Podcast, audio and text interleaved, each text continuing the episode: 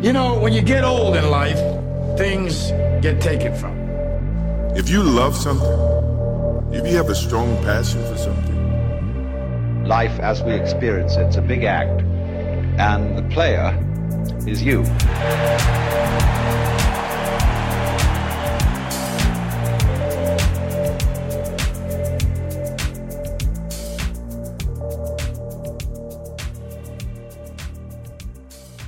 This place of like unconditional love and and and this feeling just a feeling that i'd lost. I'm more carefree about it because i don't take it as seriously because i view it all as a game. What up fam? That was daniel carcillo. He played 10 years in the nhl with a few different teams. I think he won a, a few different stanley cups with those different teams. Had a really successful career. But what ended his career was a series of uh, symptoms that were connected to the amount of concussions he had during his playing days. And he was dealing with a slew of symptoms um, slurred speech, headaches, uh, irritability, and what has been one of my biggest fears is early onset dementia from traumatic brain injury. He went on a journey of really trying to work with the best of the best doctors, spending hundreds of thousands of dollars uh, doing his own research and connecting with people, and none of that really worked for him. And then he was called out to a farm where he did his first high dose psilocybin ceremony. And he says after two sessions, six days apart, he, for the first time in as long as he can remember, was symptom free, which is really, really fascinating. He is now an advocate uh, for plant medicine and uh, he started his own company Wesana Health, which is a life sciences company that leverages psilocybin based medication to treat traumatic brain injuries. He's an incredible dude, incredible story, and I know you're really going to enjoy this conversation with Daniel Carcillo. Before we dive in, I want to mention the launch of a new, powerful, and transformative community. Although there are countless communities and networks of high impact leaders, entrepreneurs, and influential visionaries, what they all lack is the depth of heartfelt connection that can only be achieved through communitas. Communitas refers to an unstructured state in which all members of a community are equal, allowing them to share a common experience facilitated through a rite of passage.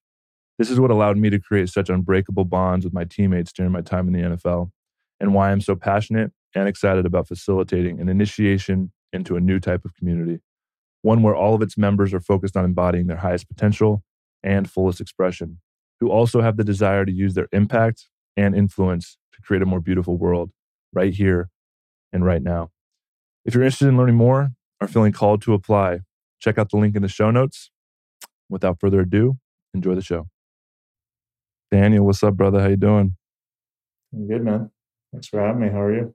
I'm doing fantastic, man. I've been looking forward to, to jamming out with you for a while. Uh, I've heard a little bit about your story from the distance, uh, and I know you've, you've you've been very public with with your your healing journey since since your NHL career and the challenges you faced. And I'm I'm really looking forward to to diving in with you and, and sharing your experience. I know it's going to have a, a, positive impact on on my audience and, and anybody that's listening to this. Um, but before we drop drop into that, I'd love to start with kind of the younger years. I know all of us as as athletes, it, there's an origin story, a genesis. And so I'd love to start with kind of where when that dream kind of started taking shape in your life of wanting to uh, reach the professional level uh, in the hockey realm. Yeah, um, it was a little bit, I think, different than most kids in Canada.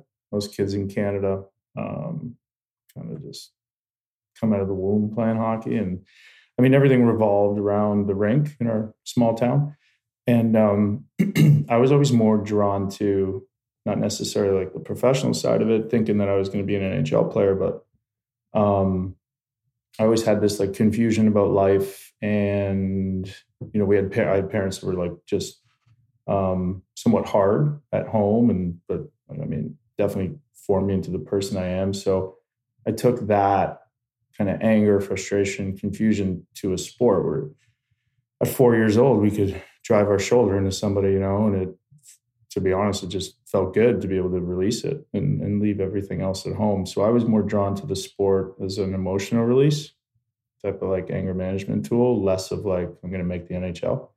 Really, at four years Um, old, you were doing this?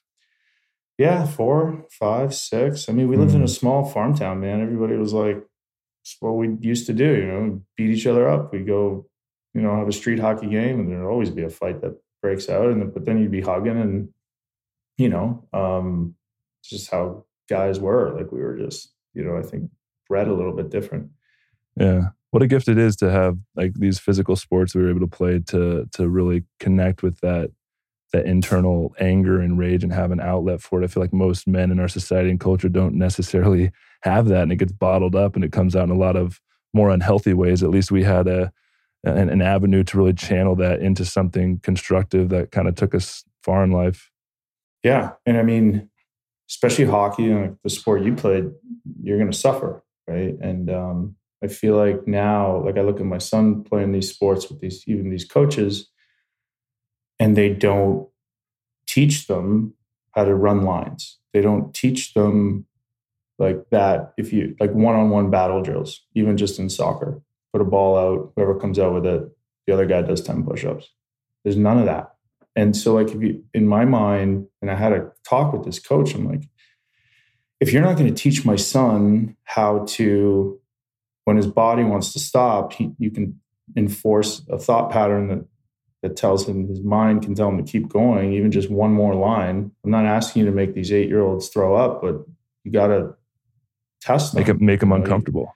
Yeah. And like there's Mm. none of that anymore, man. It's so Wow. because everyone's so worried about what these parents are gonna say, you know? And um so like then I, I find myself having to do it in my home where I'm not egregious about it because I'm a softy, but I am gonna if I don't make my kids like if I don't make it hard, somewhat hard on them in this household, when they get into the real world, like it's dog eat dog. It's still very much kill or be killed. You know, when you Mm. get out of elementary school and you get into either business or college or education, like, so I want him and my girls to have that mentality that they can be strong. And so I take them like mountain biking, you know, and we have fun. But like I also I'm behind him when he's struggling on a hill to go up and I'm go, go, you know, encouraging Yeah. him. Then he gets up and he looks back at me with these wide eyes. He's like, can't even believe he did it, you know? Mm. So, yeah, man, I'm grateful that we had, you know, tough sports to teach us about about life for sure. yeah you can always do more than you think and you know i think that's you know back to my point earlier is you know you know because i was able to access deeper parts of myself through the sport and i know what i'm capable of being able to push myself to the limits and then pass some because i was doing something um, to accomplish something that was you know with a team and doing something that was greater than just something for myself being of service to some greater goal allowed me to push myself in those ways and I, I notice, you know, as a man, when I walk into a room, I don't have anything to prove because I know what I'm capable of. I know what I've done. I know who I am because I've pushed myself to places that most people, like the average human, just hasn't done. I think that, that goes a long way in my my presence in a room and my ability to hold myself and not have to prove. And it, it creates this like healthy masculine energy rather than trying to like prove myself in a room because I don't really know what I'm at. I have to like kind of pretend. You got a jockey, you know, I think they call that the small man syndrome. Uh, you wouldn't Yeah. believe how many people the last four years of my life that I've met like that, that just uh, have this huge ego and feel a need to to enforce it on people that are either working for them or or in in lesser positions than them. Um, and if push came to shove, you know, if somebody stood up to them, then then they crumble. You know, so to your point, I think it's just a knowledge of knowing and being comfortable that, you know, I don't need to fight, but if it came to that, I'll just I'll fucking destroy you. You know, Yeah, I know what I'm Like, It's capable not a hand to hand combat thing. It's also like an emotional thing, and you know, in, in business, you know, if you don't, um, if things don't go your way or you don't like somebody, you don't you you, you don't turn around and and then get them right away. You know, it's usually a couple years later, a couple months later, um, where this person or people will look back and say, "Oh shoot, that was him." You know, um, so yeah, it's uh, I like I like I like you know what I'm doing now because that skill set allows me to number one outwork people and that never changes in anything right? So and that's also why like i want i want my boy and i want my girls from a young age to know that you know it's it's less about skill. I wasn't like that skilled. You know there were a lot me of other kids there yeah and i just I wasn't the biggest, I wasn't the strongest. no i just worked harder than you in everything Mm, in soccer Mm. in school in sport you know you, you can't outwork me. Mm.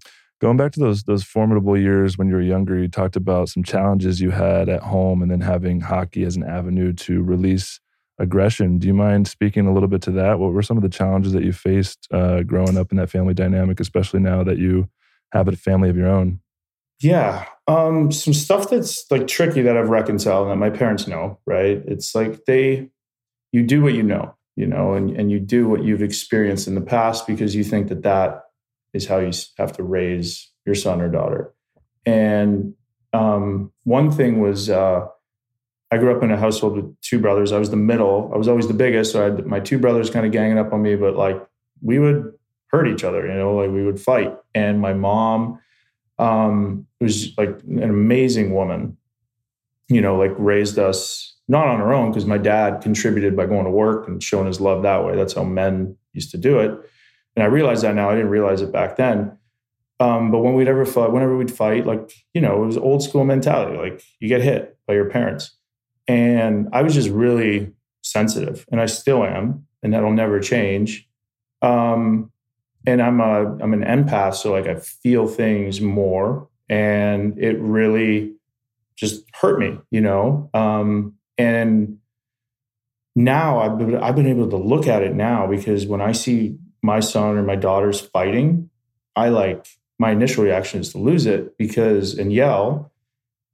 And it's from a place of me being a parent. I don't want to see one of my kids, you know, hurting one of my other children because I love them both so much. So then I'm like, I, re- I had this realization, I don't know, probably four years ago or five years ago. I was like, oh shoot, that's that's why, you know, they would Mm. get so mad. And um, so that was a little bit um, you know, just it was just tough. So you grow up um in these types of like dynamics and then like we said before, just thank God that we had outlets. Um and then, you know, when you when you get older, then you can communicate these things, which I have, and then we can forgive and then move on because they were doing the best that they could with the knowledge that they have.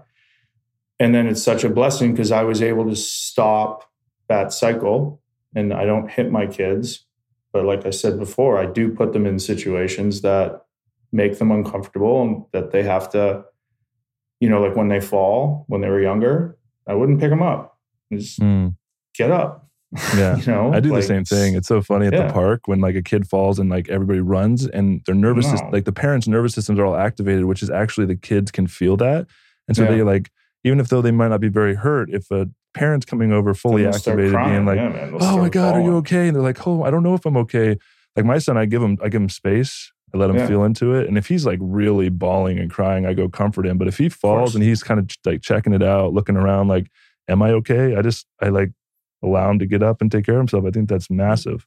You're good, man. You know, like just dust it off. You know, no broken bones. It's like, are you hurt or are you injured? That type of mentality, right? Mm. Because you can play hurt.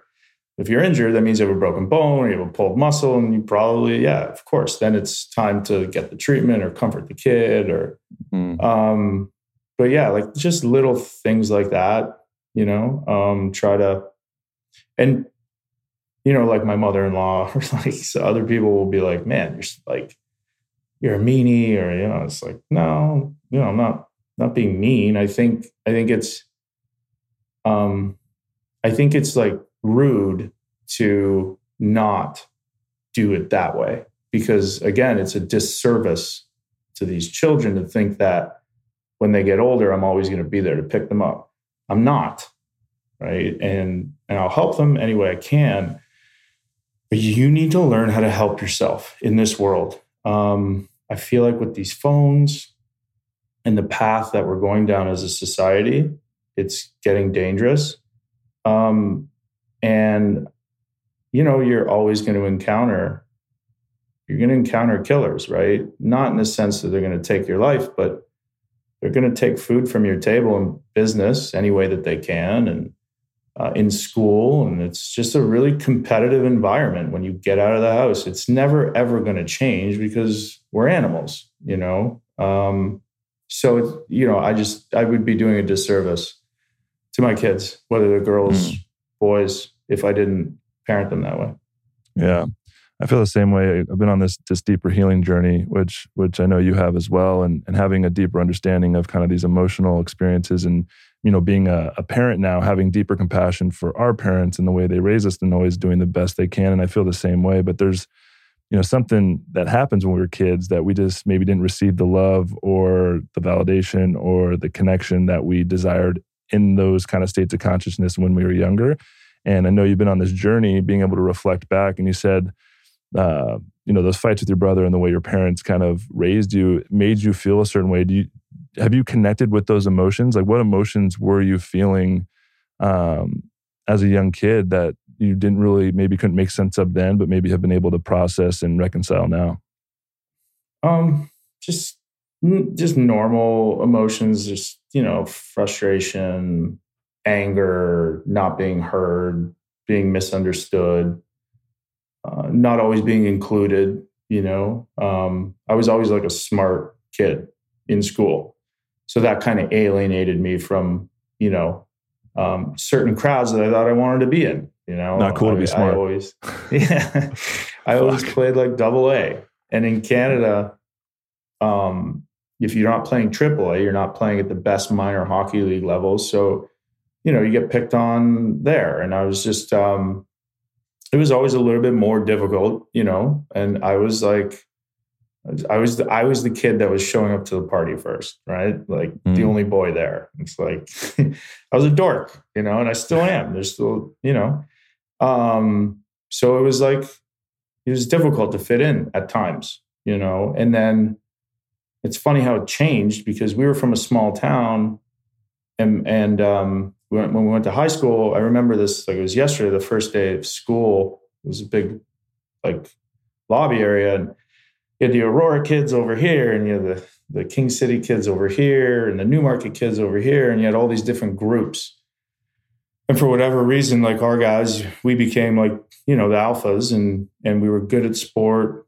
We grew into our looks, but then we all like really just stuck together, you know and then I ended up I was drafted to the NHL when I was in grade eleven. Or really? um, yeah, yeah, we get mm-hmm. drafted early. Um, so you know that like kind of like that dynamic flip flopped within within two or three years. It was like a really fast change for me.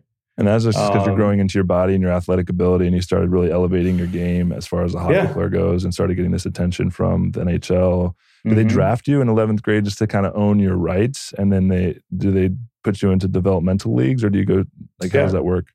Yeah, so it's much different than the NFL. We don't go to college as a developmental league. We are in high school and we go to what's called the Canadian Hockey League. Mm-hmm. Um, so at 16, you're playing against 16 to 21 year olds. Um, and if you're in high school, you go to high school. If you're in college, you go to college. If you're older and you're not doing college, you just you know go to the rink early.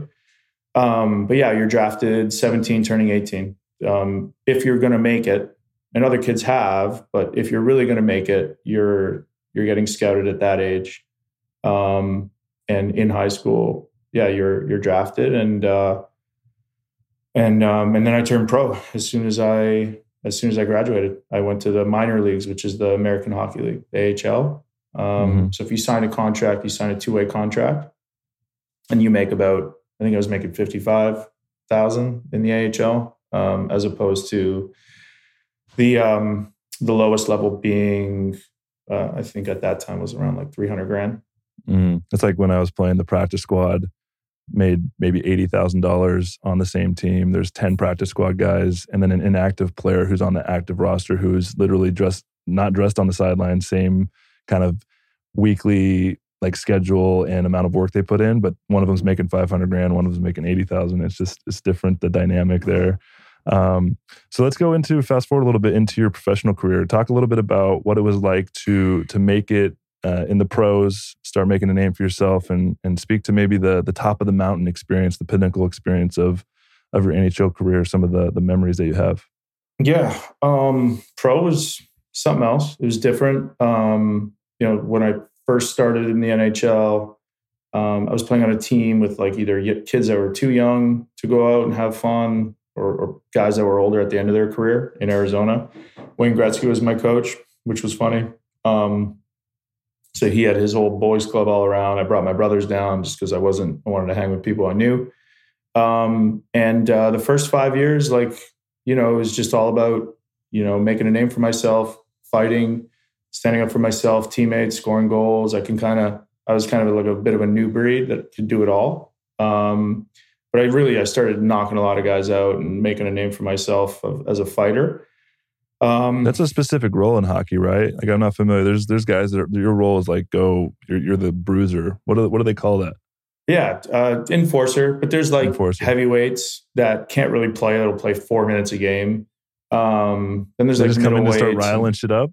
Yeah, yeah. Well, they'll just like when I was in the game, some games would just start with a fight for no reason whatsoever. You know, I was like, I was always kind of, yeah, but it was always weird to me. Like, didn't make any sense. You know, the only time I would ever fight somebody is if either they did something to someone on my team or I did something to someone on their team with a huge hit or something. And you know, you're you're a man. You you stand up. There's honor in the game, and yeah, okay, I I deserve. I'll fight you. You know um, I started winning like pretty much all of my fights, and um, uh, you know, and then you kind of get pigeonholed. Um, but uh, I could always play on like the first or second line. You know, not every single game, but for some shifts. You know, and um, and yeah, so like the first five years, it was uh, it was like I was I was doing a lot of things off the ice that I probably you know shouldn't have done had a ton of injuries because uh, I was running hard. I was playing really good hockey, and um, at what 25, kind of actually, doing? what kind of stuff were you doing off just, the field? Just partying, you know, like yeah. just living. Any specific experiences to share? I mean, you don't have to go too deep into like the. I mean, I, no, I know I how it is, dude. I party too. Yeah, man, I was just running. You know, I was just like, mm. I was a mm. 20 year old kid with, you know, getting paid way too much money to play a game, um, and we were just having fun. I always heard those NHL players love to drink. Yeah, yeah, yeah. A lot of booze. Um, yeah, there was some there were drugs. There was there was a lot of stuff. A lot of stuff. Yeah. Uh, it really mimics like hockey's like very up, down, up, down. You know, it's like a it's a it's a scissor ride of a roller coaster. You know, and uh, you're in pain pretty much the first day of training camp. Like your mm-hmm. body starts breaking down. Um, and uh, and you manage that differently, right? And back then, this is 2004, 2005. We weren't talking about mental health. We weren't talking about concussions. We weren't talking about ashwagandha and rhodiola and you know mushrooms and CBD for inflammation. Like, no, man, we were getting pumped full of cordyceps or uh, cortisol, Toradol, painkillers. Um, you know, just all the really bad stuff. It was so normal back then too. I remember they used to they used to have like a bowl of painkillers just in the training oh, yeah. room. Like you just dude, you didn't even need a need. prescription. The, the yeah. trainer would walk up and down. What do you need? I remember one guy going, "I need five Ambien and and a bunch of muscle relaxers." And he's like, "Sure, here you go." And they would give it to you in a white envelope. You know, mm. and this mm. guy, it's this Russian kid. I won't say his name, but then he, you know he'd be calling around the rooms all messed up, like looking for more Ambien. You know when clearly the guy had a problem, but it just didn't didn't matter back then. Um, and then things started to happen. Guys started to die, and you know things started to come to light. So that kind of slowed down towards the end of my career for sure. But think, think people started to die like play, like current players, like from drug overdose. Yeah, what, yeah, yeah, yeah. Just guys. Anybody you knew? Yeah. Um. Well, like when I was still playing, like you know Steve Montador, like Wade Belak, a bunch of guys that were you know fighters, bruisers, um, and not necessarily when they were in their career, but towards the end, like if you manage pain a certain way for 10 years, like it's not like you're just going to stop when you get out of the sport because it actually feels even worse when you're out of the sport because you're not moving, you know? Um, so yeah, but no, there was, there's, there's a lot of guys, man. There's a lot of guys that ended up, you know, finding stage four CTE, which is a neurodegenerative disease, which you guys know very well and went through. Um, I went through that at, you know, 30. That's why I retired with seven concussions. Um, Let's talk about that a little bit. Let's talk about Yeah. your your decision to retire towards the end of your career and, and what that process was like. Was it something that was all of a sudden and you you were forced out because of this? Was it something that you just decided because you were trying to take care better care of yourself? I saw you guys go through that lawsuit, you know, and I was Mhm. like, all right, I definitely have those symptoms.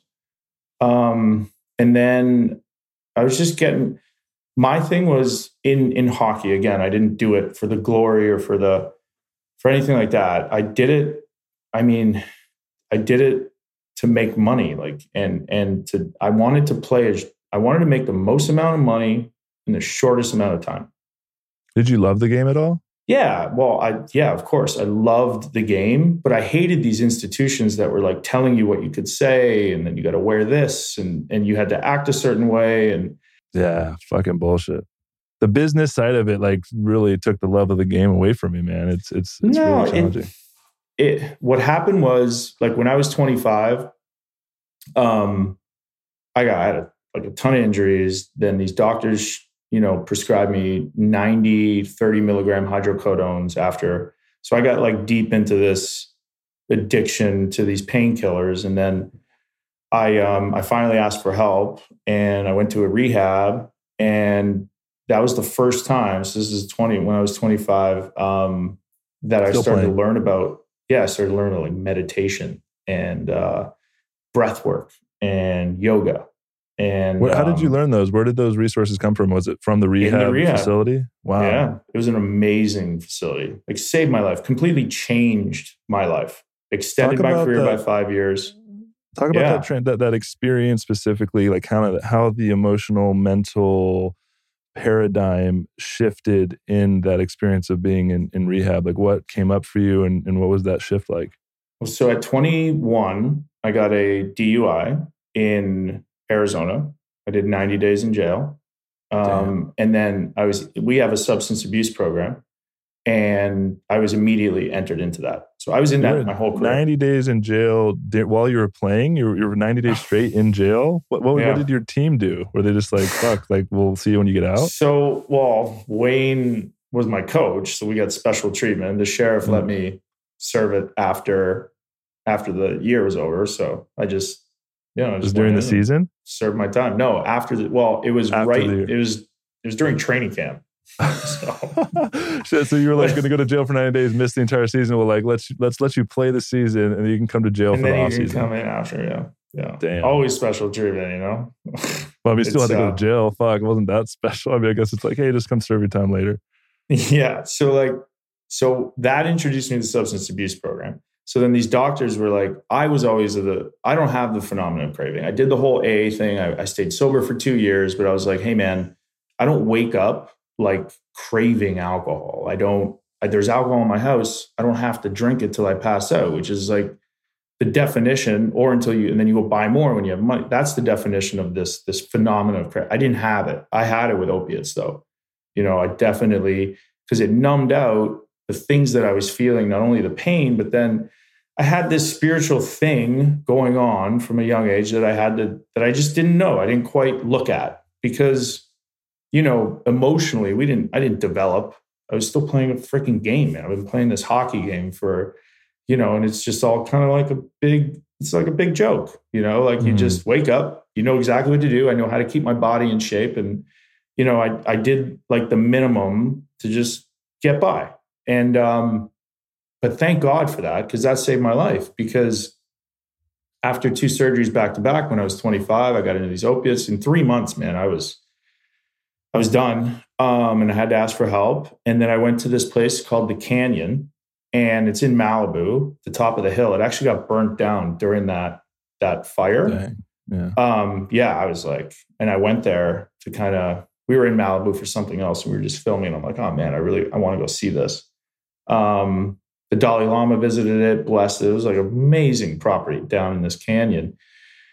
And I just had the most amazing experience for 90 days. I um I got introduced to a bunch of people that were amazing, like how was it like amazing addicts, you know, and but then we all still kept in touch, especially with one of my good friends in Chicago, Brad, really successful lawyer, and we're still really good friends. Um, and it just taught me, you know, in the morning we would do a mindfulness act where we'd like scan our whole body and, and breathe into the parts that felt off. And uh, you know, luckily when I went there, it was kind of on my own accord. I wasn't, I didn't have to do any meds or get off of any, you know, I kind of weaned off by myself. And um, it's like, oh man, like talking about what's actually going on can release this this stress. The breath work can help, the yoga can help, the eating better because I didn't, you know, if it wasn't broken, don't fix it, you know. Um, what were some of the biggest shifts you made eating from like before till now?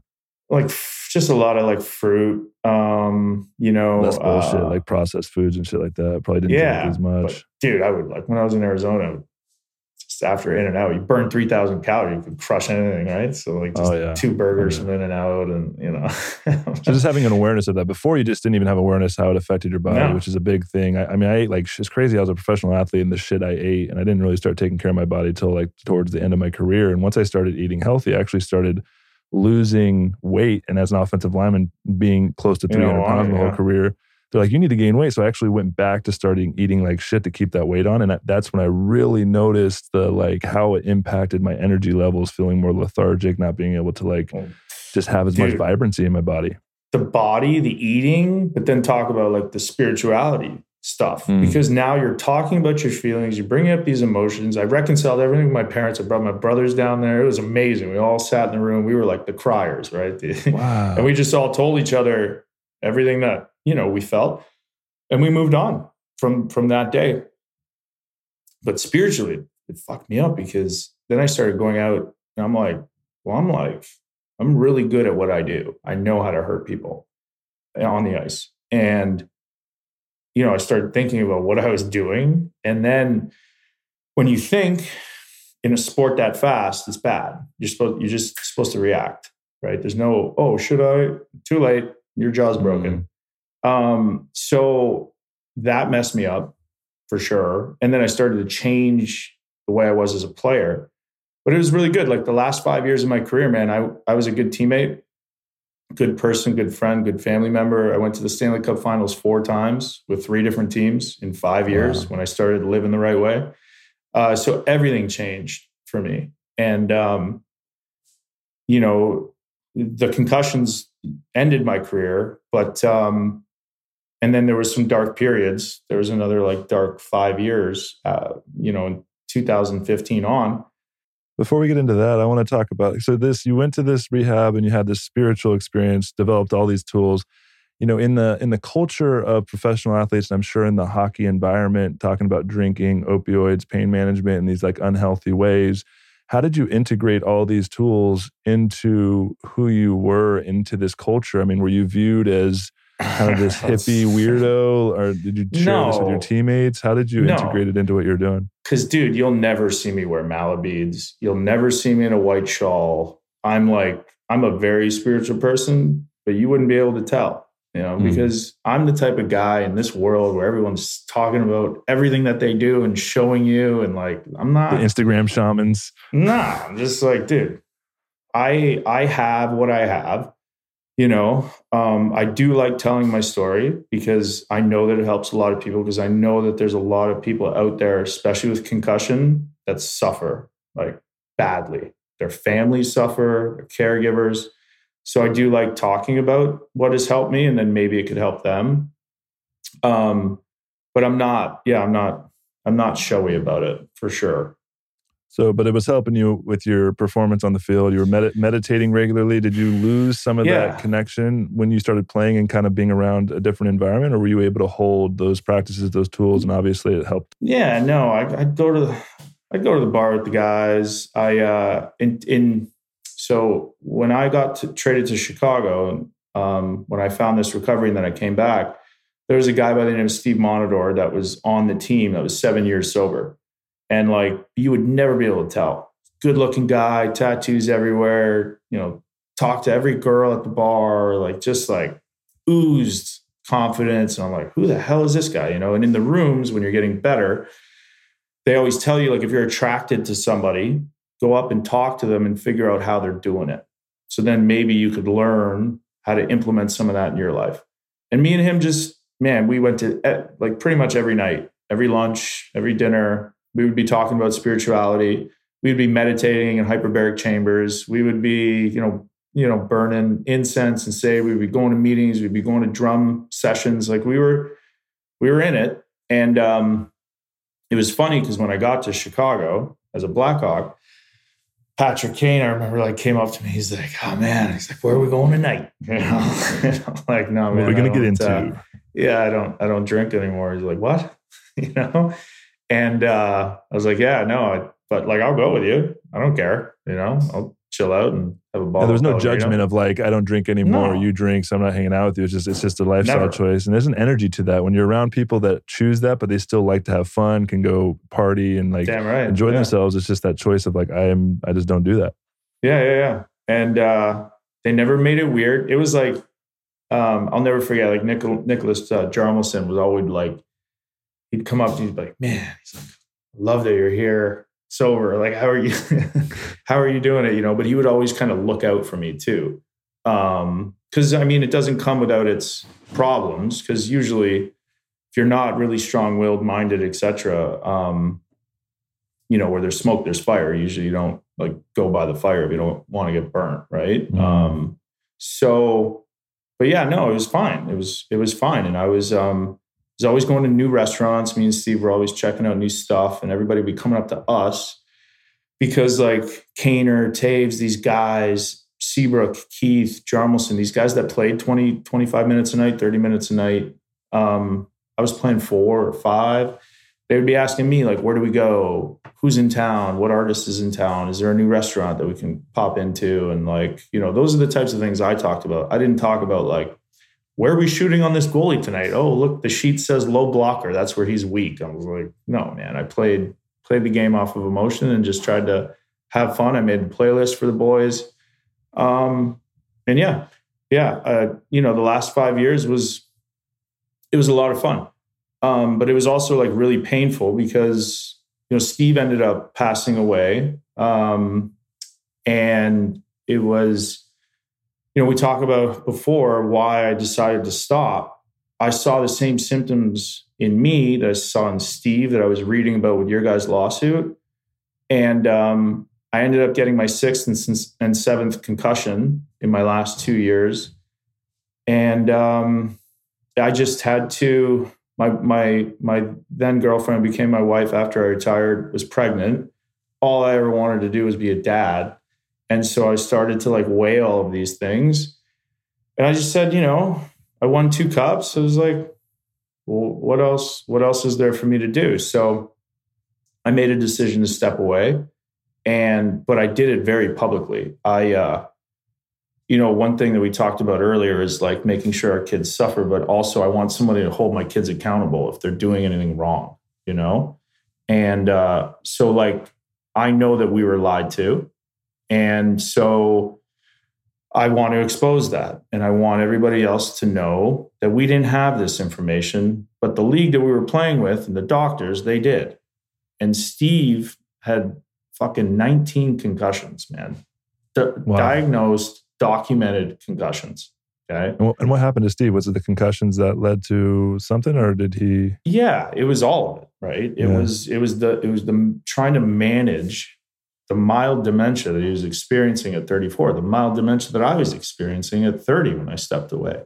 Slurred speech, headache, head pressure, insomnia, impulse control issues, um, weight loss, short-term, long-term memory loss, um, having 17 keys for one deadbolt, you know, like these types of things. When I after he passed, I went to his house. These things that break your heart. Um, and he was searching. He was he was going to do ayahuasca. He was um, he was trying to find healing, trying to find things that um you know flush out this neuroinflammation this damage like reconnect our brain right these brain hemispheres and um and so yeah when when he passed i kind of you know i did i did a video at the players tribune during the stanley cup finals because nobody really watches hockey the only time it's really covered is is when you're in the finals and uh, i just did a call to arms with the players tribune and said that we need to get better Steve was out there on his own, suffering. Nobody was helping him. He was very involved with the alumni, but the alumni was nowhere to be found. The league was nowhere to be found. So, like, who's who's helping after we're done? And if it's nobody, great. But don't moonlight and say the NHL is a family and all this stuff when you know you had this information. You didn't give it to us so that we could assess, uh, you know, and make the right decision. We probably all would have still signed.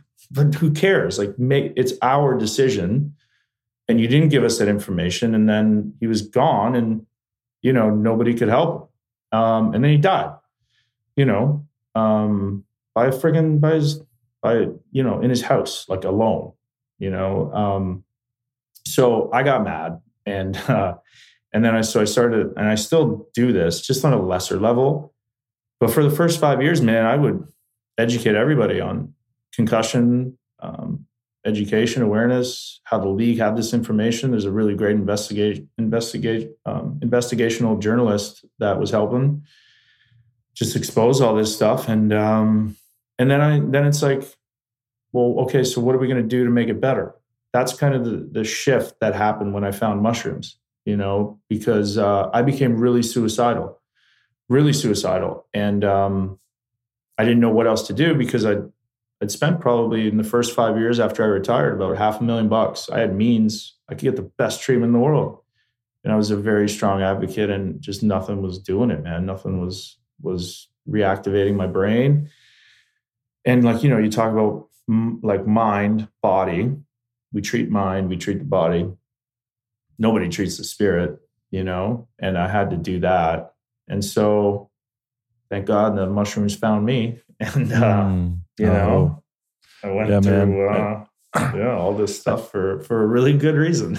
yeah, I'm excited to get into that. You know, I think when when a lot of the CT CTE stuff was coming out, it was, it was towards the the middle of my career, and it really created this this underlying fear and anxiety that developed of. But you, you know, ignored it, right? Because I yeah, I ignored it. I kept playing. Because you're still in it. Yeah, I'm still in it. And it started making me think about, you know, what what happens when you start going crazy because it's an awareness thing. It's not like, oh, I broke my arm and it's very clear that this is the thing that's wrong. It's a slow, gradual deterioration, uh, deterioration of your level of awareness, your consciousness, the, the lens in which you actually view reality. And it's actually what got me into um, meditation and reading books. I really wanted to, how can I be proactive with my brain health? Learning about nutrition, high inflammatory foods, learning about how to create new neuroplasticity in the brain, neurogenesis, new experiences, novel experiences. And then I started seeing the research around mushrooms and the fMRI scans and the, just the neural networks that they create. And I said, wow, that's what started getting me interested in this and and traveling and all this stuff. And so I'm really grateful for it leading me down that path. And then it ended up leading into a deeper connection with spirituality and the nature of what is and creation and consciousness.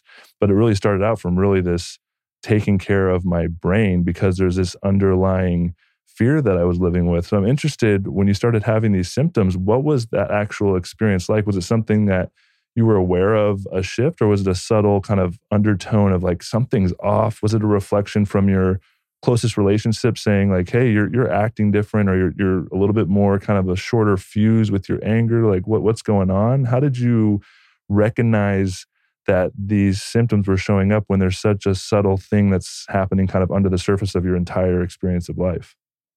So, I mean, dude, I was waking up. A good day would be, you know, five symptoms. A bad day is 15 or 20, you know. So, and what are these and, symptoms you say? Like uh, slurred speech, headache, head pressure, um, migraines, insomnia, vision issues, uh, equilibrium issues, balance issues, memory issues, impulse issues, a lot of sleep issues.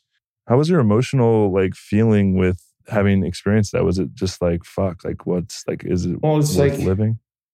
N- not in the beginning, right? It's like well, fuck, I'll figure it out because I always do. So let's okay, so now let's let's take the money that I have, right? With the connections that I have and let's try to get better. So first like 2 years was always concussion clinics, CT brain banks, uh, talking to the best of the best and and paying cash because unfortunately these multidisciplinary approaches to treating the brain don't get covered by insurance. And if they do, these people are not too enthralled with you know fighting insurance companies to get reimbursement for like a cognitive test, right? An EEG. Um, but what I do um, is listen. I listen intently to every word that comes out of an individual's mouth, and so I did that, and and I kept hearing a common theme. And you don't need to be a doctor to know how to kind of treat yourself and what makes you feel good and bad. So I started hearing. Well, first of all, it started with diagnostics a lot of diagnostics. So they would test like your earlobe fluid, which is your vestibular system, your ocular, um, which the eye brain axis is a very strong indication of of um, your brain health. So if you see people their eyes are off, or it's the first thing that I look at um, as a survivor. Then they they test you cognitively. So on an iPad as well as an EEG, EEG measures the electrical waves between your six brain hemispheres. We all have six. Everybody thinks the concussion's on the whole brain. It's not. It's on one area that's affecting a couple others. Um, and so then they identify language lives in a specific part of our brain.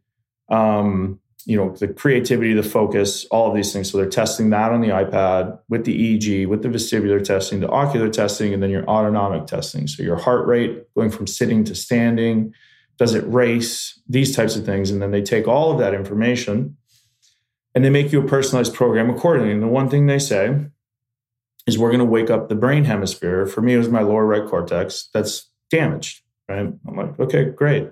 What do I have to do? So I would spend five days, like intensive programs, you know, paying fifteen hundred bucks a day, and and um, you would obviously you would feel good. Anybody doing something that intently for five days, you're going to feel better, but then it would drop off with your at home exercises. And then, you know, they never talked about like hormone testing or supplementation or, you know, diet or, um, so, you know, that was kind of like the first um, foray into just understanding how I could self diagnose myself. Um, and then, um, so I did that for a while. I didn't get better and I was like tired of paying money. I was tired of these people telling me the same thing. And um, so then I moved on to hyperbaric chambers, uh, more holistic things, uh, float tanks or self deprivation tanks, um, Moxa acupuncture uh, with a specific girl in LA that does like this this brain health routine that can flush inflammation. Um, you know, yoga, focusing on diet, um, hormone testing, so the pituitary gland sits in a very rigid part of our skull and gets affected. And like it made a lot of sense for me to be like, well, shoot, like why don't these clinics have this testing? Like why can't they take what's happening in my body's producing and then also do the ocular, the vestibular? Like it feels like these things should be married. Um, and so I went down that path for two or three years. And um, and yeah, man, I just I just could not I couldn't get over the hump. Like I would feel good for a month or two. It must have been frustrating to like yeah, invest yeah, all this money, doing all these things, all these experts, and you're still feeling like shit. And I was also really angry. I was like still going at the NHL on Twitter, Instagram. So I was living in this this fucking bubble of just frustration. Mm. And then eventually, you know, it started to like, you know, the foundation started to crack where I was like, um, you know, it was difficult on my wife because I was sick and I was being very selfish in that. And I still believe I, you have to be as an individual. I have to selfishly take care of myself, or else I'm not going to be able to be present with my kids. I'm not going to be able to be present with you. I didn't have a job. I didn't. I wasn't, you know, doing anything. So um, then, you know, you're going to parties. You're around people that you could tell don't want to be around you because you're unpredictable, and you know, Dan's just a dick. and, uh, and I, you know, there were parts of me that I was, you know, and you have to take accountability for that. But it was like from a place of just like, I didn't want to be around anybody. I wanted to just, I was in so much pain. I just wanted to kind of be alone. And, um, and I'm very comfortable being alone. right? Like being alone isn't lonely to me at all. It's like sometimes when I'm the happiest. Um, and so I got to a point where I was like, man, I can't let my kids, my kids see me like this and think this is a normal way to act and live. So I started to, um, you know, number one cause of death is suicide after a TBI or traumatic brain injury. And I started to make plans to unburden my family. It wasn't a selfish thing. I was just like kind of done. I was like, oh, tried everything. What, what, what, kind of plans you, did you plan out in your in your mind? What what did that look like? Um, so the first couple like images or um, weeks was like there was these beams in my house that um, but I couldn't, you know, I couldn't um, and I've talked about this before. I couldn't I couldn't reconcile people coming home to like see that. So then I started to just when I was like driving in my truck at that time, um, just going fast, no no belt, putting it into a tree. Um, you know, just and were those spontaneous thoughts while you were driving, or was this something that you're like, yeah, they were always an undercurrent of your planning? Well, they started out as spontaneous, and then it started out as like being a plan, you know. Mm. Um, and then one day, like eventually execute it, you know. Um, How close did you get to executing? I was, I was close. The only the only thing that kept me from not, I just thought in my head that it was, even though I can reconcile that it wasn't like a selfish act. It was a fucking that's a, like I I'm an honorable and not to say that people who have done that aren't honorable. I just couldn't get there. I couldn't um I just yeah, I just I just couldn't get there. I don't know why. There was some type of block where there was always hope, always hope that I would figure this fucking thing out, right? Um do you think that's what happens with most people in that situation is they lose hope? Because there is a natural, like it takes a lot of, like one perspective of committing suicide is it takes a lot of courage to actually go through with it, right? Yeah. And I mean, was that the hope? Was is that what people let go of when they finally do it? What's your perspective on that? Yeah, I mean, I tried everything. I thought I tried everything, right? From like a perspective of getting better, and I wasn't going to live the rest of my life in that type of pain, and it, and it progressively just kept getting worse as dementia does there was definitely dealing with mild dementia. And so, um, yeah, I just, you know, I, I decided to accept an invitation from a former teammate to go to a farm. And he knew, like, he could tell on Instagram and Twitter, he's like, dude, it's like, you're in it. Or do you want to come and just check this place out? And, you know, this guy grows all his own medicine. And, and, um, and I was like, sure you know, I'm not doing anything. I've always liked the idea of farming and I always worked on farms growing up and connect back with nature and maybe it'll take my mind off all this stuff that I'm going through. And um, so I accepted this invitation to, to Colorado, where psilocybin, the active ingredient in magic mushrooms, happened to be a um, decriminalized thing. So I couldn't get arrested. And um, and so I showed up at this house and uh, you know, I thought we were going to learn about planting CBD and these genetics and diet and functional mushrooms. And they actually said, um, you know, we want to do something for you. And I was like, all right, um, you know, we can tell you're hurting. And I'm like, yeah, no, I am for sure. Um, and so the, we want to do a, a ceremony for you, a psilocybin ceremony. I said, okay. I'm like, you guys should have told me before. Like I would have grabbed the beer and I would have, uh, you know, grabbed the smokes because usually that's how you do it recreationally or how I knew how to do it anyway. And they're like, no, no, we're to, we're to go up to five grams and we're going to, you're not to be able to turn it off. And, and you're to, you're to probably, you know, purge some demons and, and, um, and just, just see head on like why you're feeling the way you are, why you're suicidal. And you had no experience of this beforehand of like not at this no not at yeah. this level no definitely not. And I told them all before, right? You prepare, you're not only preparing yourself, but you're also preparing the person or the people that are going to be around you when you're doing something like this. And um, so I told them, I was like, yeah, man, I was very, very suicidal and for these reasons. And uh, they said, all right, we, we think, we think we can help. So, all right. Um, so we, we, we did it. Um, we dosed at night. We fasted for like four or five hours, and uh, it was like it was it was the most difficult three hours of my life for sure. Do you mind Um, sharing some of the some of the things? Like, what was that ex- actual experience like? What came up for you? What did you experience? What did you witness? Was it visual? Was it like deep somatic releasing? Was there some grieving, energy release? You talk about, you know, purging. Uh, You've done some deeper work with some plant medicines now, and purging is a big part of it. And for those of you that haven't done, purging is just a release of energy. It can show up in in throwing, like physically throwing up, or crying, yawning, laughing, like somatic shaking. What was that? that first five gram experience like for you? So you know, um, you know your hamstrings, like like where it kind of connects your pelvis. Um, Mhm. I would always roll that out, like to make sure It's I was ready tight go muscles you always had to Yeah, yeah. work in. Yeah. So I took, so we lemon tekked it. So we we did a faster release. What it does, it breaks down psilocybin into the active ingredient that when it's in your belly that res, that binds to the 5-HT2A serotonin receptors. Into, so it breaks it from psilocybin to psilocin. So essentially, you're taking like, boom, you're you're kind of in it in the 1st Mhm. five or ten minutes, and I just wasn't wasn't prepared.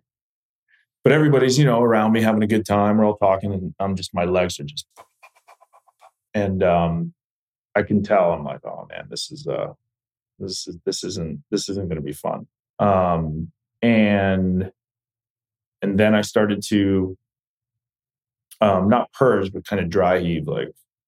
But be, that's why you fast, so you're not you're not having somebody like throw up all the mushrooms and everything. And um, and then I would get I would get up and I would go outside and uh, just kind of yelling like you know kind of things like what is this and and uh, uh, just I got caught on this farm that I didn't. It was my first time there. I only been there for like four or five hours with people. I only knew one person, um, and and then I, I felt so I kept doing this loop um, in the house, outside of the house, in the house, dry heaving when I was outside of the house, ah, screaming. Um, and then anytime that my guide, you know, put his hand on me, it's like, oh, it's like, just felt so good, you know? And he's like, hey, man, just keep, this is what's supposed to happen, right? You know? Mhm. Um, and, and so then I, you know, do that loop again. And, um, and then eventually it was like good two, two and a half hours. Um, I thought I was kind of done you know, I was just so taxed energy wise. And then, uh, so we all laid down and then we put on 300, uh, 432 hertz music. And we all kind of laid there. And um, then it was like, it was, it was beautiful when I started to like not fight. Um, but this medicine has has the ability to kind of exasperate what's at the forefront of your mind. So show you what's wrong, then you can move past it after the ceremony if you integrate it into your life. And um, as we were lying there, my friend used to have this long curly hair when we used to play together. And I grew up Catholic, so I was an altar boy, very deep in like the church.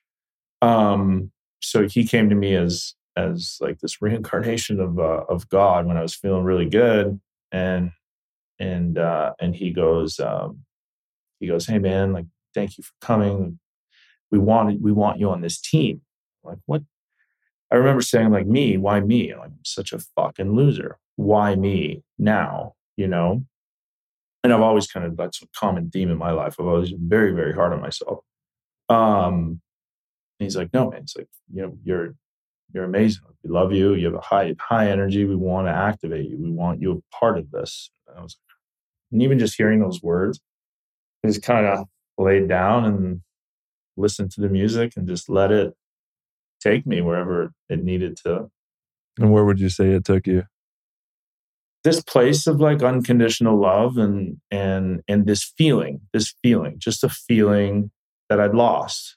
That I think we all, you know, could lose at points in our life because, you know, we're worried about things we sh- really shouldn't be worried about. Even though, you know, um, I still participate in those things. It's less I'm more carefree about it because I don't take it as seriously because I view it all as a game, you know. Mm. Um, so yeah, it uh, it was amazing. Um, I fell asleep three hours, which is un. It's not that normal. Like usually, it's like four, five, six hour trip. Um, but because it was so intense, and then I woke up the next day, and I just describe it as feeling the way I should. So I describe it as uh, we didn't really get into it, but there were a lot of stuff that happened like when I was a minor and, and junior. And um, I describe it as like how I felt before I left for junior hockey, before I really started taking a lot of really big hits. And um, and I just felt good. I felt like I had some energy. So even further back than you can remember, because it was just a slow. We started taking big hits, so it's just like this is my normal state of being. Yeah, now. it's my baseline. baseline. So you have But this, I'm also like killing it, right? so it's like it can't be that bad. I'm like I'm one of 700 people playing So talk about that relief, that that relief you felt instantly when you woke up. Like, this, was it just like, holy cow, I haven't felt this good in as long as I can remember? Dude, I was still confused. You know, like I was like, What the fuck what was that? yeah. um, but yeah, no. And then we just talked. We stayed on the farm for like a good week.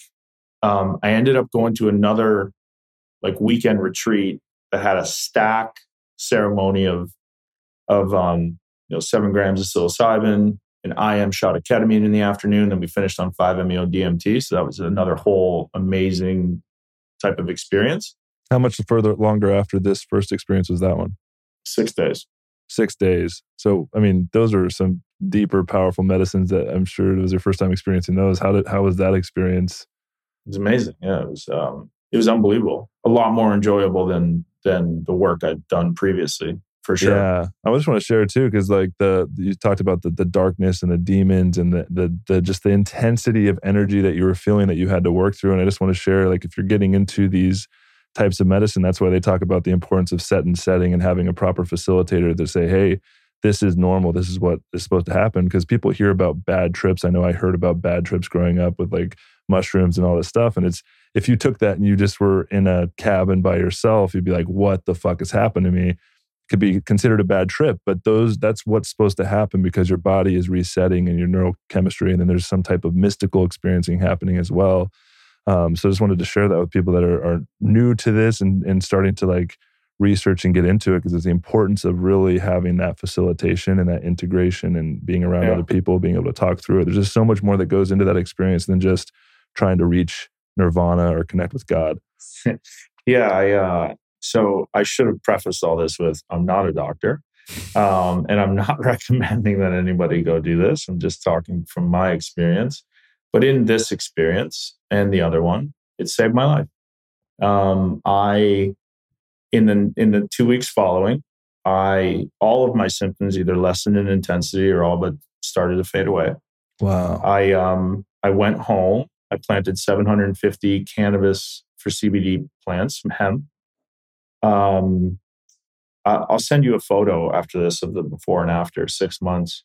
Um, I uh, I did brain scans in my blood work before I left because I always tested these new modalities every six months. I would switch it up. You know, I'm very intentional with everything that I kind of do because if something worked, I want to prove it. Anecdotal stories are cool, but if you can back it up with some some science, it's even better. Um, and yeah, man. So I did another large dose. So let me back up. I um I did the the high doses on those two weekends, six days apart, and then I know and I knew from my research nothing gets fixed in five hours. So how could I, you know, how could we create or sustain this this uh, sort of healing without obviously having to go and do that high a dose? Luckily, this PhD biochemist um, did microdoses in combination with you know CBD and functional mushrooms. So I did that, um, you know, in a, in a specific regimen, and then um, uh, I, I retested my brain six months later uh, after doing another high dose, three months by myself um, that time, and um, I got it back. No abnormalities on my brain scans, and my blood work was completely clear, and I looked 20 years younger, and I was sleeping great. I was eating. I wanted to be present with my kids. I, uh, it was, I mean, I'm still amazed to this day about the transformation, but I'm also still working on it because, um, I keep getting better, you know, like, um, you know, right now, business wise, I'm in a very kind of stressful part of, of kind of what we're going through. And, uh, but you know, I'm I've I've done every as an athlete, right? You do everything you can to prepare for the opportunity. You can't change you can't like influence the actual opportunity of if someone gets hurt, you get in the lineup, but you're doing everything to, to be ready for the opportunity. So that's what we've done with a couple different things. And now I'm just kind of waiting for that that thing to come through. It's um, a lot of unknown, which can cause a lot of fear, but this medicine just helps helps you manage that, you know, and helps you when I leave this office, I don't bring it out there. I don't I don't yell at my kids. I don't, you know, because I'm stressed at, at work. I uh helps me manage all of that. Um, which is which is nice. And I still practice with the medicine if I can't, you know, figure something out. Um, why wouldn't I? Because like you, I saw the fMRI screens. I saw what it does from a neuro anti-inflammatory standpoint, and yeah, it was. Uh, yeah, man. Just speaking to the the relief that you must have felt from you know being on this journey of trying to figure out what's wrong with you, knowing what's wrong with you, but trying to figure out ways to heal yourself and investing all this money, all this time, all these different modalities, going to all these different places connecting with all these different experts, doctors, like trying to figure out how to heal your brain. And then you go do this, these mushrooms and you go to this farm and you feel like you've never felt for 30 bucks. And just talk about the relief you must have felt. Like, what was that experience like? Just being like, wow, was it just like a deep breath? Like, whew. it brought a lot of relief, but like, I also, there's no like finality to um to like the healing process, right? Like in my mind, you know what I mean? Mm-hmm. Like it's not like, oh, I got this now, so I can stop, you know, and and I continue to test my brain, my blood, and um then the only other thing is like, okay, there's an intricacy to this because this what I took is illegal. It's a schedule one substance. Um, designated by the government to have no medicinal value um, and be highly abusive which couldn't be further from the truth for this one particular substance. Um, you know, it goes back to the war on drugs and Nixon and, and wanting to um, lock up brown and black communities, right? So uh, I had to be careful with what I say, or I had to like at least reconcile with the fact that I have kids, and and if I use my platform to talk about this, I could get in trouble. But if I don't talk about this and how it saved my life, more people are going to die. So I just start fucking talking about it, you know, and and um, I don't sell it. I'm not, you know, breaking laws from that standpoint. It's like a personal use thing, and and I um I started to get involved in decriminalized nature movements. I, we helped get with Melissa Lavasani, who's now at the Psychedelic Medicine Coalition, and and helping to change federal scheduling of these substances and laws and funding, um, she introduced Initiative 81 uh, to Washington, D.C., and, and she was instrumental in getting that passed. And I just offered my story and where I could be helpful. So I started to mess around in policy and, and then, um, you know, created a company called Wesana, which took the method that I used, high doses and low doses of psilocybin, um, and uh, we we went through the FDA process. We met with them in March, and that was amazing. And I thought, you know, I believe in a lot of different ways to access this medicine. So, like, Decrim Nature is a model that decriminalizes prosecution of people that grow and gather and gift this medicine that is deemed a Schedule One. And um, and then I wanted to make sure that concussion survivors could go to a doctor. There's no medication for concussion survivors that can be prescribed to us. They prescribe the antidepressants and these other things that exasperate these other symptoms, right? That's that's the model. The, the big pharma model is prescribe something, it's going to cause two more symptoms, but don't worry, we got something for those two symptoms. Mm. And it just it's a cyclical cycle. It doesn't get to the root cause of why these symptoms are arising um, which is why these psychedelic medicines are so amazing. And then, um, you know, I um, I also like believe fully in in the policy that's happening with Measure 109 and Prop 122 in Colorado, where these statewide therapeutic adult use programs are being set up um, uh, in these states. and and then you can take a full spectrum medicine right in a regulated manner so it's not buying it you know from the underground if you don't want to there's there's a lot of steps to growing mushrooms. So if you don't want to go and do that then you can fly to oregon. You're not called a patient you're called a client and you can go and access it. And it's not just for people that are sick it's for people that want to explore their consciousness which you know why shouldn't they have access to this either, right? So um, I just started to play around in it all, and it's been now, you know, four and a half years, and it's been a it's an amazing ride. You know, I've met a lot of really amazing people.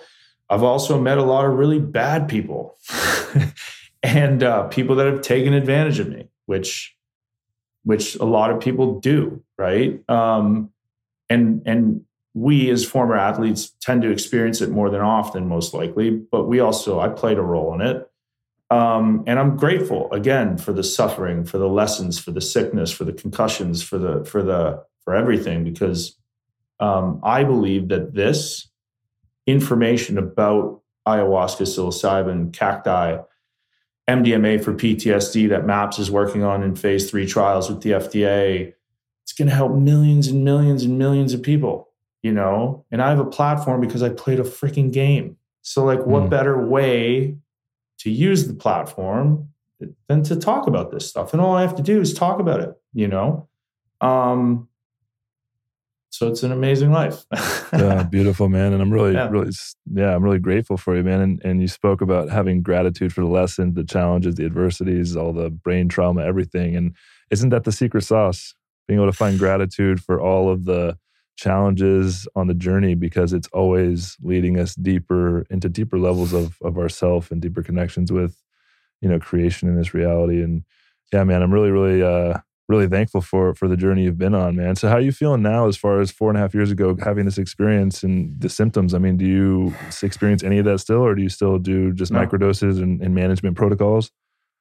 Yeah so now it's um like i said like i continue to feel better right? Um I continue to practice with the medicine on a subperceptual level. Um, and when the, when I feel the need, it's definitely gotten more pronounced, right? More time in between the larger doses, but I can't figure something out. Or, you know, one of the things that um, a lot of people talk about, you know, in this industry, if you want to call it like an industry or in this this world, it's like, well, you can only use it if you're sick, and and and you know, there's there's two different ways to do it. It's like high doses and, and low doses. Well, in fact, it's like the best brainstorming tool that you could ever have if you want to be creative. You know, if mm. you want to. So there's a couple other indications that you can use it for that don't have to deal with like depression and and anxiety and so it's you know you got to talk about that and um and yeah no just uh you know really grateful for the life that i have the the healing that I've found, um, the people that I've met, good and bad, and then what the future holds. Uh, and the future's, you know, really bright. I don't know about you, but when I was playing, man, I was like, oh, God, this is boring. Is this it? is this, what, is this is what my life is going to be? Like pushing a fucking puck around? This yeah. sucks. You know, towards the end anyway, it was, it, uh, and maybe it always sucked because I was always, you know, like I said in the beginning, I was always um, doing things that that were harmful to myself.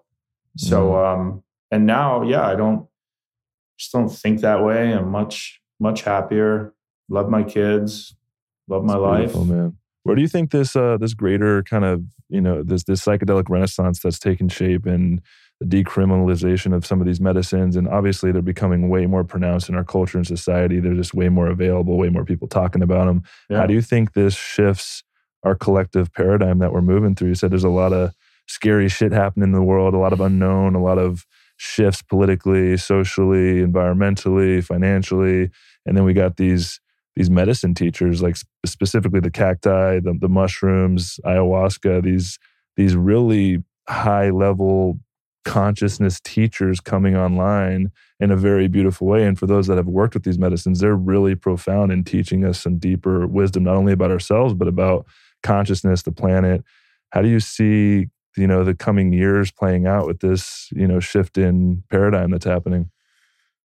I don't know. Um, I uh, it's a lot to think about. I do think that you know it makes people think more about their actions. It it helps people be in the present moment, and it's a bit of an ego killer for sure. Where, um, if you once thought that you know making money was was, was all there is, and getting one over on people and um, it can it can help you realize like no man you know that's part of it you have to of course you got to live you got to pay your bills you got to support the lifestyle that you create but you don't have to create this chaotic lifestyle and then go and run people over to try to support it. And yeah. and like the time that you're at that i'm at soccer with my kids or you know I try to cherish that. And i'm not you know i sit in this office and i work really hard but you know i also take my computer outside and like i'm like active. And so do I think that like this movement um, and more people are talking about it and more people are going to get healed and, and, and it's going to create a nicer, better world. It could create a smarter world. Damn right, you know? Um, so that's, that's encouraging. And, but will it like deconstruct the war on drugs and will it, will it make nicer politicians and will you know uh, will the will the large companies the the seven or eight companies that control our old food source are they going to suddenly do this and then everything's going to no you know i don't believe that i believe that we and individuals that don't like something need to talk less about what they don't like and create what they want create the change in the world that's when my life turned around, right? Um, that medicine told me that I was creating my own hell and I was in control of either changing it or not. You know, um, stopping to be negative and switching to a different perspective of being grateful. I only could have switched that perspective though if I started to feel better, which luckily I did. And I believe really strongly that, you know, these things can help people feel better. And that's kind of mm. where I that's where I kind of you know, stop. Now, have I seen where we go and, and on an ayahuasca journey and all that other good stuff? Absolutely. You know, do I do I talk about it a lot? Not right now, but the time the time will come for mm. sure. Mm. Oh, yeah. I think the biggest shift anybody can take is going from that victim consciousness into that creator consciousness. And for yeah. someone that was in such deep physical pain, emotional pain, mental pain, and like there, there's every reason for you to be in that victim consciousness and then being able to move through that i think just gives a lot of people hope so no matter where you're at what you're moving through there is hope to shift that energy and begin taking responsibility even if you're in the shittiest of circumstances and you've getting beaten down by life or you feel like i'm in a high inflammatory state or i have this these different things like start going and taking responsibility and doing the things that you can do and trying to find different ways to shift your perspective, your consciousness, and do these deeper healings. And these medicines are becoming more readily available. And I know with the company that you're creating, you're you're working on making these uh, more available. We want to speak a little bit more to the things that you're you're working on, the things that you're bringing to the world, and the things that you're putting your energy into, and where people can find more information on that. Yeah, for sure. So, um, you know, obviously, policy I still support. Um, uh, in the background, whether it's like a, a decrim movements or um, these bills that are in, being introduced uh, to states. It creates an adult therapeutic use program, but it also decriminalizes a lot of these substances. So it kind of does two, a twofer. And then um, I've been working on, you know, Wesana and getting a medication for, for traumatic brain injury related depression through the FDA system. Um, and that program's, you know, moving along. And um, and yeah, I believe in education and awareness and and helping people understand how to, you know, grow their own medicine if that's something that that they want to do. Um, but also like, you know, taking a dose of something also means working out and it means getting good sleep and it means eating well. And and it, you know, it's not like this is a cure-all. It's, you know, maybe we made it sometimes it can sound like that, but it's not. Like it's a um, it's a tool to be used to just make your your life better if you're willing to like you know do a ceremony and then not just go pound McDonald's right away and like you know and listen trust me like the golden arches I know that they're everywhere and and uh, sometimes I fall victim but like I'm also human where it's like hey man I am not perfect. This doesn't make you perfect. Um, and so I think just uh, it made me really comfortable with who I am, and um, and yeah, I'm just excited to whoever wants to hear the message or gets called to these medicines because you don't just like all of a sudden wake up you're not really like in pain or something's up and and ask well or stumble upon this podcast or an article or you know uh, everything happens uh, everything happens for a reason. It's a simple saying but um, if you're getting called to it i encourage you to just kind of do your research. There's a lot of really good companies out there educating and um, and then uh, yeah make make your own educated decision. Yeah i appreciate that brother. Um, final question just you know speaking back to um, elite athletes in particular if any of them are listening to the show they may be going through a transition struggling with uh, that identity crisis and shift you know i know you have specifically uh, dealt with some deeper brain trauma and symptoms that you've dealt with but there's you know a wide majority of athletes that go through you know depression loss of purpose loss of identity all these things that can be really challenging. Um, is there anything specifically that you can offer to athletes that may be moving through that? Any resources any tools or any direction to help support them in moving through this this deeper journey of self-discovery hopefully coming to uh, a deeper connection with with themselves and in who they are? Yeah um, one thing that like got told to me or that I learned was um like I am Daniel who played hockey. I'm not Daniel the hockey player, you know. So like that was one thing I did, but we get so caught up in it because we've done it from a young age and it's attached to who we are and that's how everyone knows us. Um, but you can definitely, you know, dig in and figure out like what your other likes are and loves are, and then um, and then just take your time with um, picking the next path, right? Um, and don't be scared to ask for help because I ask so many dumb questions every day on these business Zoom calls and stuff. But it's how you learn, you know. And um, and yeah, I think just uh, being true to who you are, um, you know, you'll always you'll always kind of find um, find the way, like the path of least resistance. Um, and you know, like listen, guys will listen to people like you, you know, they'll listen to guys like us. Cause then the reality too is, um, um, you know, not many people did what we did.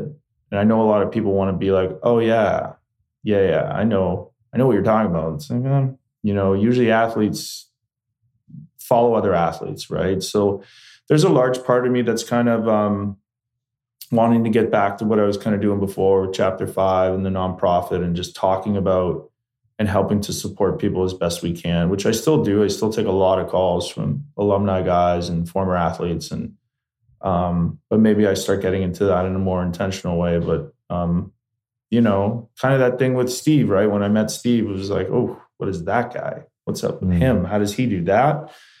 Stay close to that person and um, you know, and then and then try to move forward and pick pieces that you like. You're not going to like everything. Leave the other ones behind and um, and move forward. Yeah. Beautiful. Thanks, Daniel. I just want to honor you, man. So grateful for you taking the time. I know you're busy, man, building all these uh, businesses and initiatives and really trying to to share this message with the world. So I really appreciate you taking the time to come on and, and the work that you're doing uh, to support support not only athletes but this deeper healing movement. Uh, so thanks, brother. Of course. Yeah. Thanks for having me, man. All right, man.